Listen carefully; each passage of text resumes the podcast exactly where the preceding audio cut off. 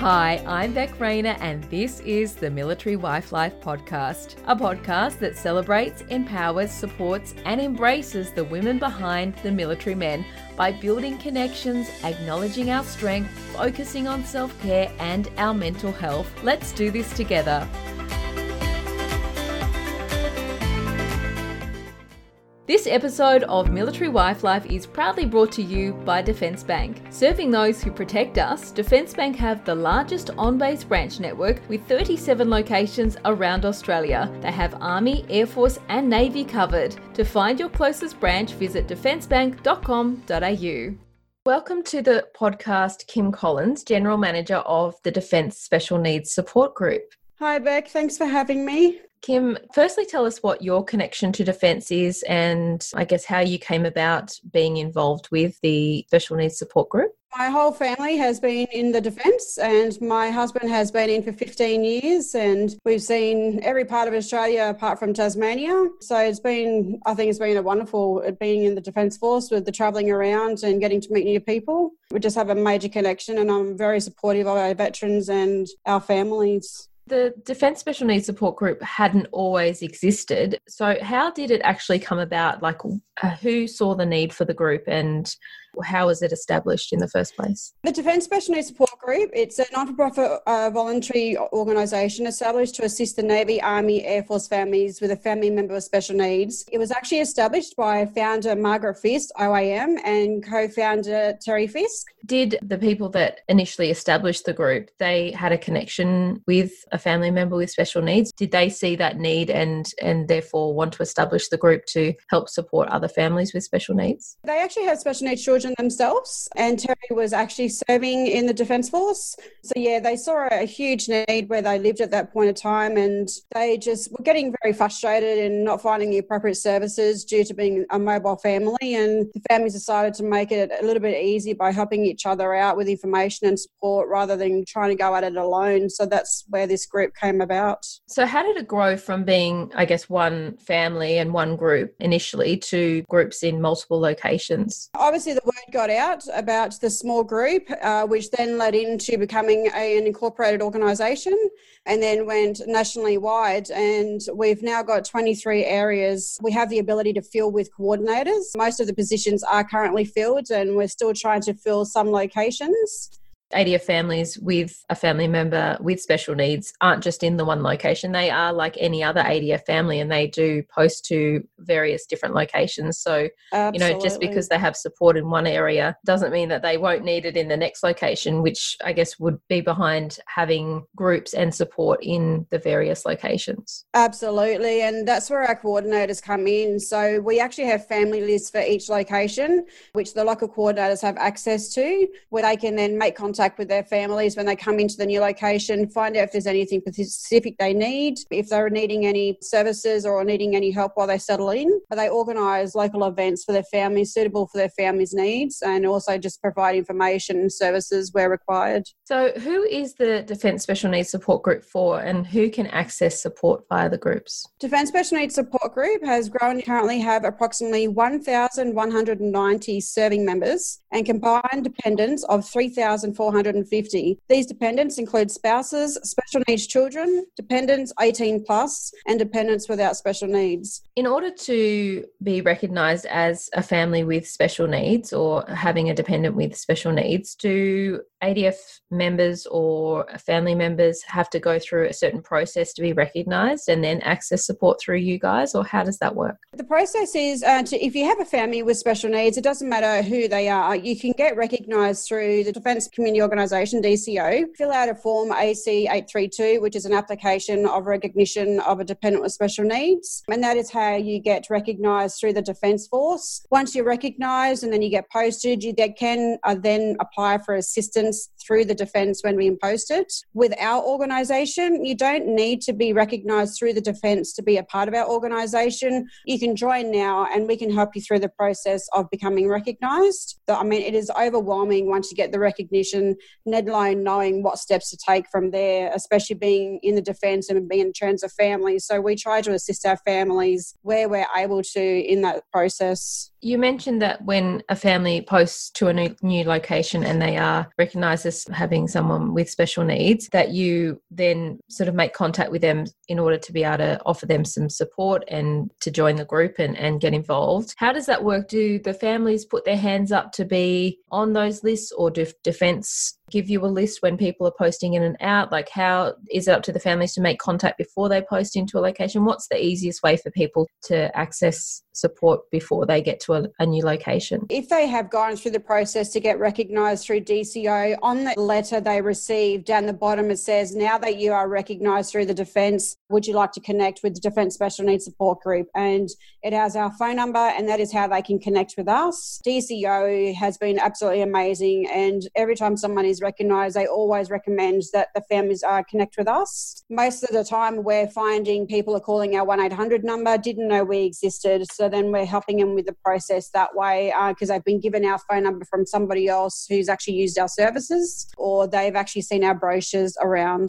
Why is it important that families with special needs have a strong support network? Obviously, all ADF families move around and we have those extra needs in not having, obviously, our family and friends at each location and having to start over every time we go to a new location. Yeah. Why is it extra important for families with special needs to access support? I just believe it helps increase the strength and the resilience of the family. Supporting parents as they help their children with their special needs to get to their full potential, improve the community capacity to serve the families with children who have special needs. It helps families make critical connections to other families and resources in the wider community where they're living. The lives of service families can be quite different from those in the civilian world. While these experiences can enrich our families and our lives, lack of choice as well as the isolation of being away from friends and family can make our life much more difficult. Yeah, so I guess having that support network and feeling out what is available in each location is important, because they are still Defence families. They still have ADF members that have to go away, deployed, go on courses, outfield, whatever the case may be. Those ADF members still have to, you know, follow through with the requirements of their job. Absolutely. Just because they have extra needs at home doesn't mean that they don't still do all the same things that other Defence members do. That is right. And the hardest thing that we're seeing, I mean, soldiers can't focus on their tasks at hand if they're worried about things that are happening back at home. So if we can make sure that we can get the families connected with the right support and the services so that they can then settle their families into a routine, and we can do as much as possible to help their family settle in, then we will do as much as we can. So with DCO, everyone in the wider community will help them. It's really important because otherwise the serving members can't focus on their jobs, and we find that can be quite a challenging task for a lot of families because it comes a lot of frustration within marriages as well, and which is what we're seeing. What are some of the challenges that ADF families with special needs face? Being transfer families makes lives extremely hard at present due to the state-to-state requirements. Our families come to a great loss financially. They're getting new diagnosis letters when moving, as some schools or specialists won't accept ones from previous states. These assessments alone can cost thousands of dollars. Just for an ASD assessment costs around just under $4,000. The families just don't have that type of money, especially when they have multiple children with special needs. But families need these diagnosis letters to get the support they need through the Defence, but also through NDIA. The complexity of Defence approval paperwork in relation to special needs. DSNG is working really hard with DCO to help minimise and possibly make paperwork a little easy-friendly and less requirements, especially for those with lifelong illnesses and autism spectrum. Being in the Defence Force can be posted at any time, even out of cycle time, which can cause huge stress on families, rushing to get diagnosis letters if needed. But the heaviest of all needs is the waiting period to see a specialist once you are posted. You can be on a waiting list for over 2 years in some places in the public system. Private, you can still be on a private list for 6 to 12 months, for which then you've got massive costs involved going privately, and not all health funds will actually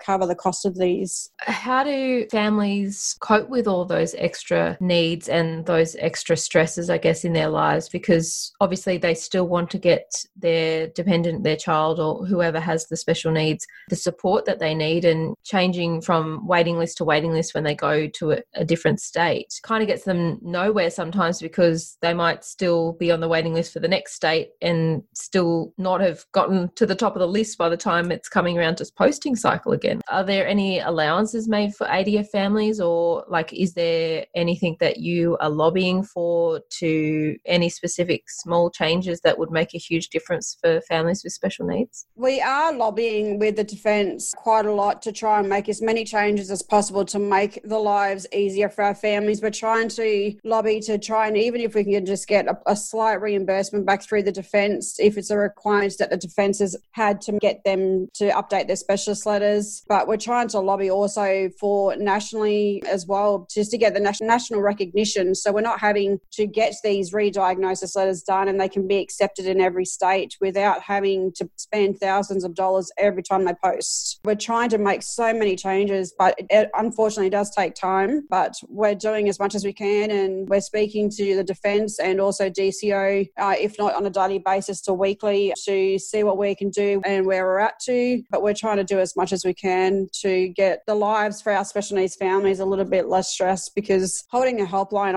I have a lot of families call me in such distress. It's sometimes overwhelming to hear them in so much troubles, because financially they are worried that they're going to lose everything, or they're going to have to go into bankruptcy because they don't have the money to pay for the bills, let alone having to pay for all these specialist appointments. It can sometimes be overwhelming, and it's actually heartbreaking to listen to the families that call me and just knowing that I can't do everything, and I know that I can't, but I would love to be able to help them financially. But that's the biggest challenge for us right now, is to be able to help our families financially. In a perfect world, if you could just use a magic wand tomorrow, what would be the main things that you would want changed or further help with? National recognition Australia-wide for the possibility of reimbursement for our families with their financial crisis when it comes to having their diagnosis done every time they're posting, especially if they have just got the diagnosis in their current state and then they move in 3 months and they have to start the process all over again. It would be great. Those are the two things I think I'd be pushing for the most: national recognition and financial support for our families. Because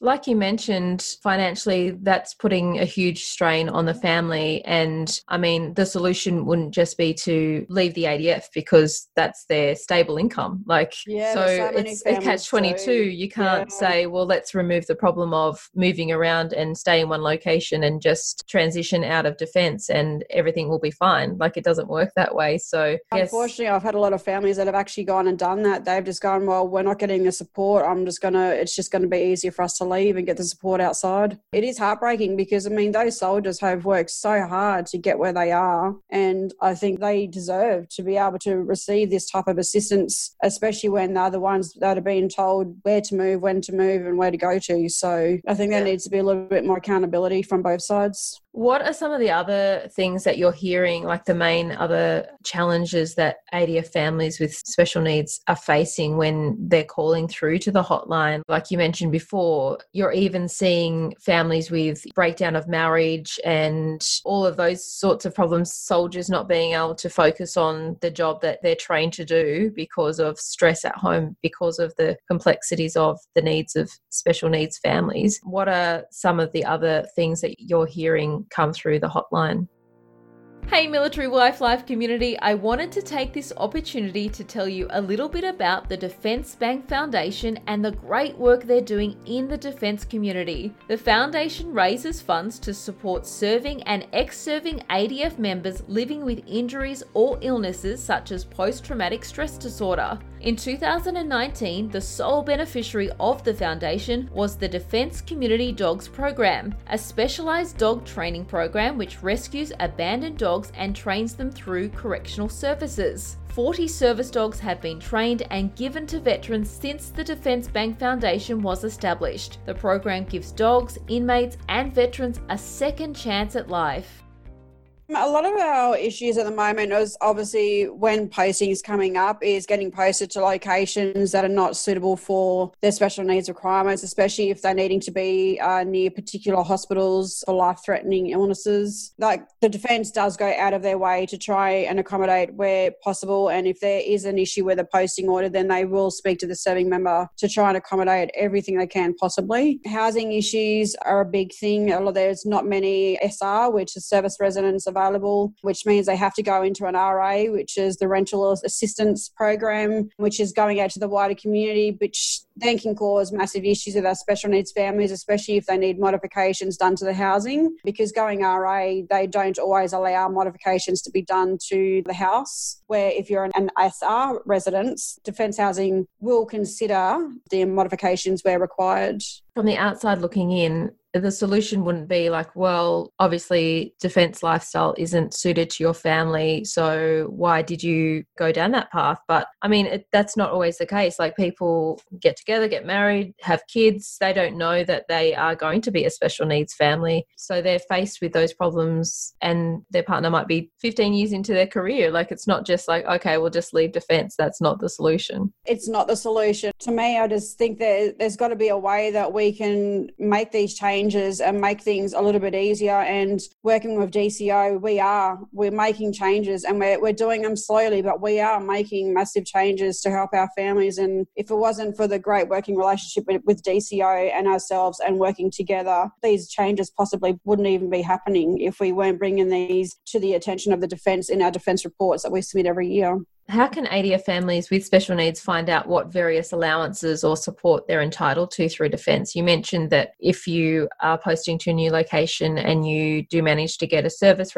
residence, that you might be able to apply to have some modifications or adjusted to suit the needs of your family. What are some of the other things that families with special needs can access? So the families can go through the ADF pays and conditions to check on their allowances and what type of support the Defence actually does provide for special needs. They are currently putting together a brand new pays and conditions website, and I have been extremely lucky to view the prototype, and I must say it looks absolutely amazing. I got so excited because if anyone who works with PACMAN and looks at it like I do on a daily basis, it's a nightmare. This new one that's come out, it is so easy friendly, it is categorized, and you don't have to go to one section, be referred to another section. It's just so easy friendly to use. The families can also go to the National Welfare Coordination website. This website is amazing and covers everything from pays and conditions to deployments. So when an ADF family is posting in or posting out, when that process is happening, is there any extra support that they are provided with in regards to what their needs would be in the new location or what their medical needs might be, and how DCO and Defence can accommodate that? How does that work? Is that all part of the process for them? When you get recognised with special needs, you have to fill out a member statement. And in the member statement, it goes through the composition of the family, what the current situation is,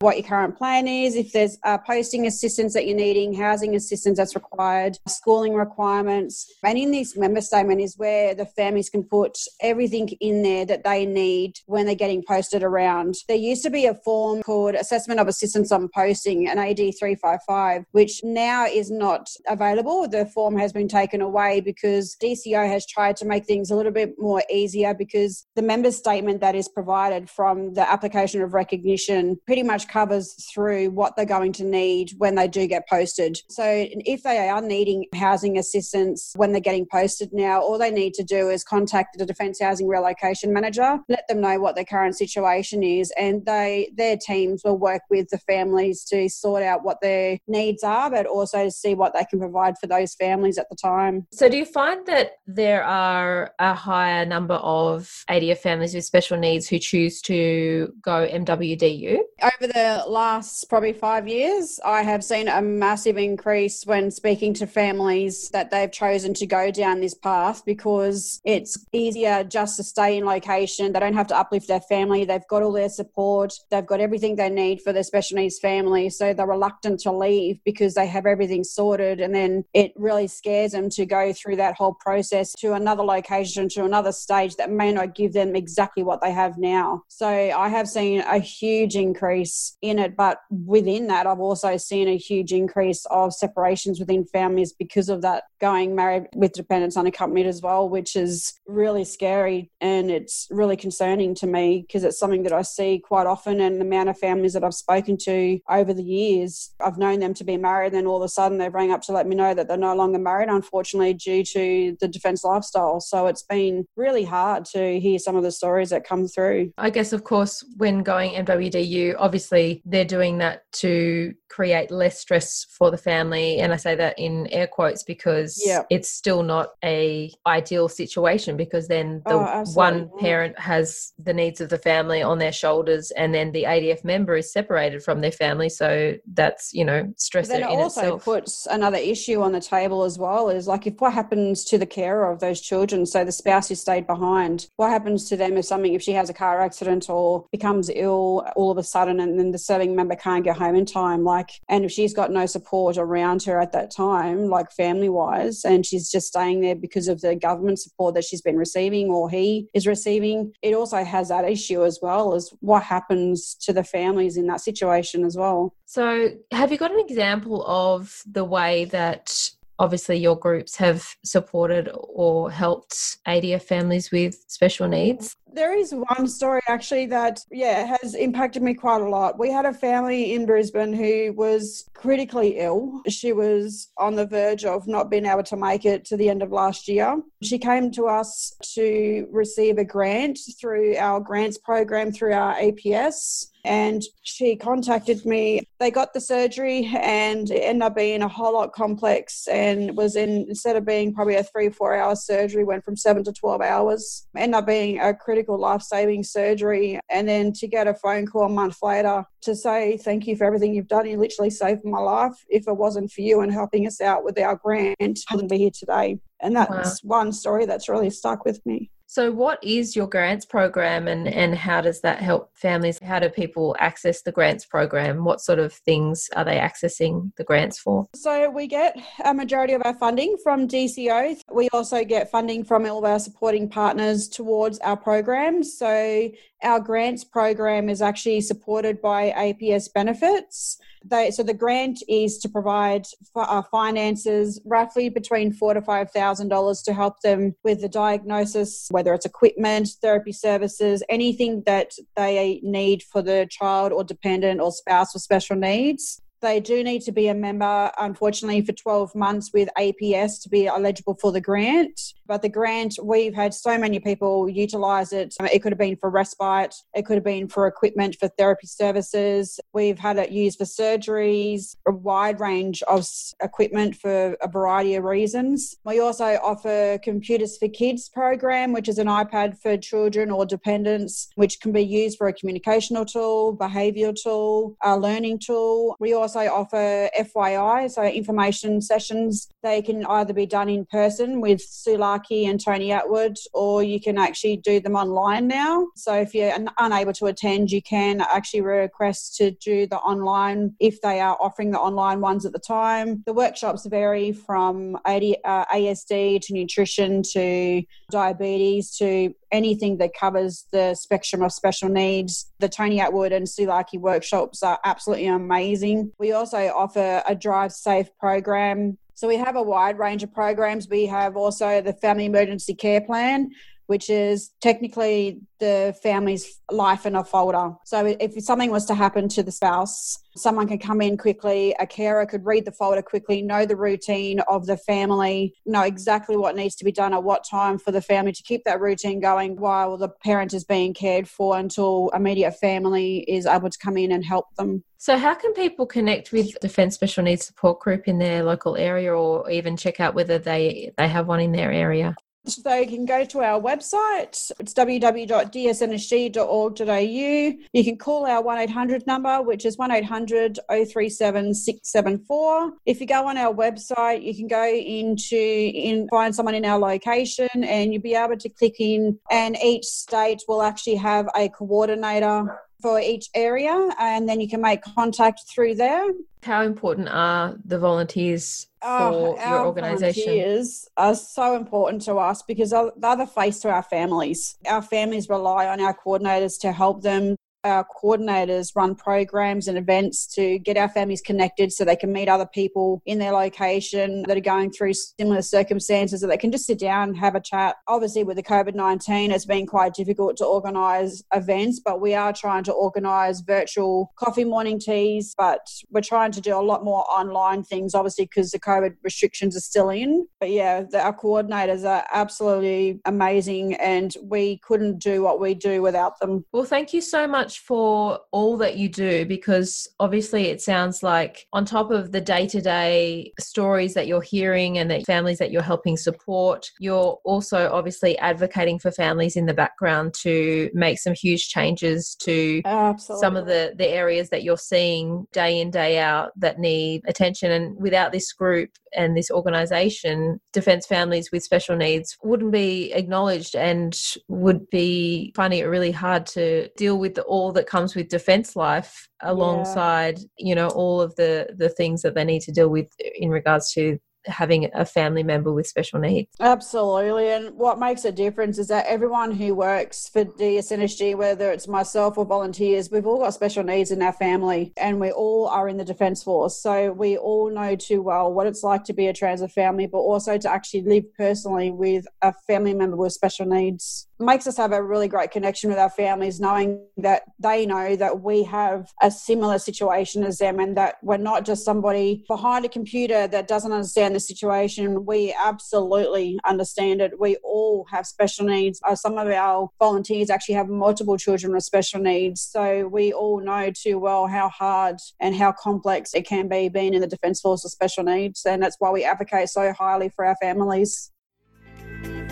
I so hope you are able to relate or take something away from today's episode. There are definite ups and downs to military life, but let's get the conversation happening so we can see that we are all in this together. We are all just doing our best. So until next week, you got this. Let's do this together one day at a time. Thank you so much for tuning in. If this episode has touched you, helped you, or given you that extra confidence to keep going, to continue to hold down the home front, to continue to do all the things, I would so appreciate it if you could pop into Apple Podcasts and subscribe to the podcast and leave a review, a comment about what you would like to hear more of, or just some encouraging words. If you want to suggest a guest, I am always looking for new people to talk to. You can do that by jumping over to the website www.military-wife-life.com.au and clicking on our podcast page. I would love to hear from you.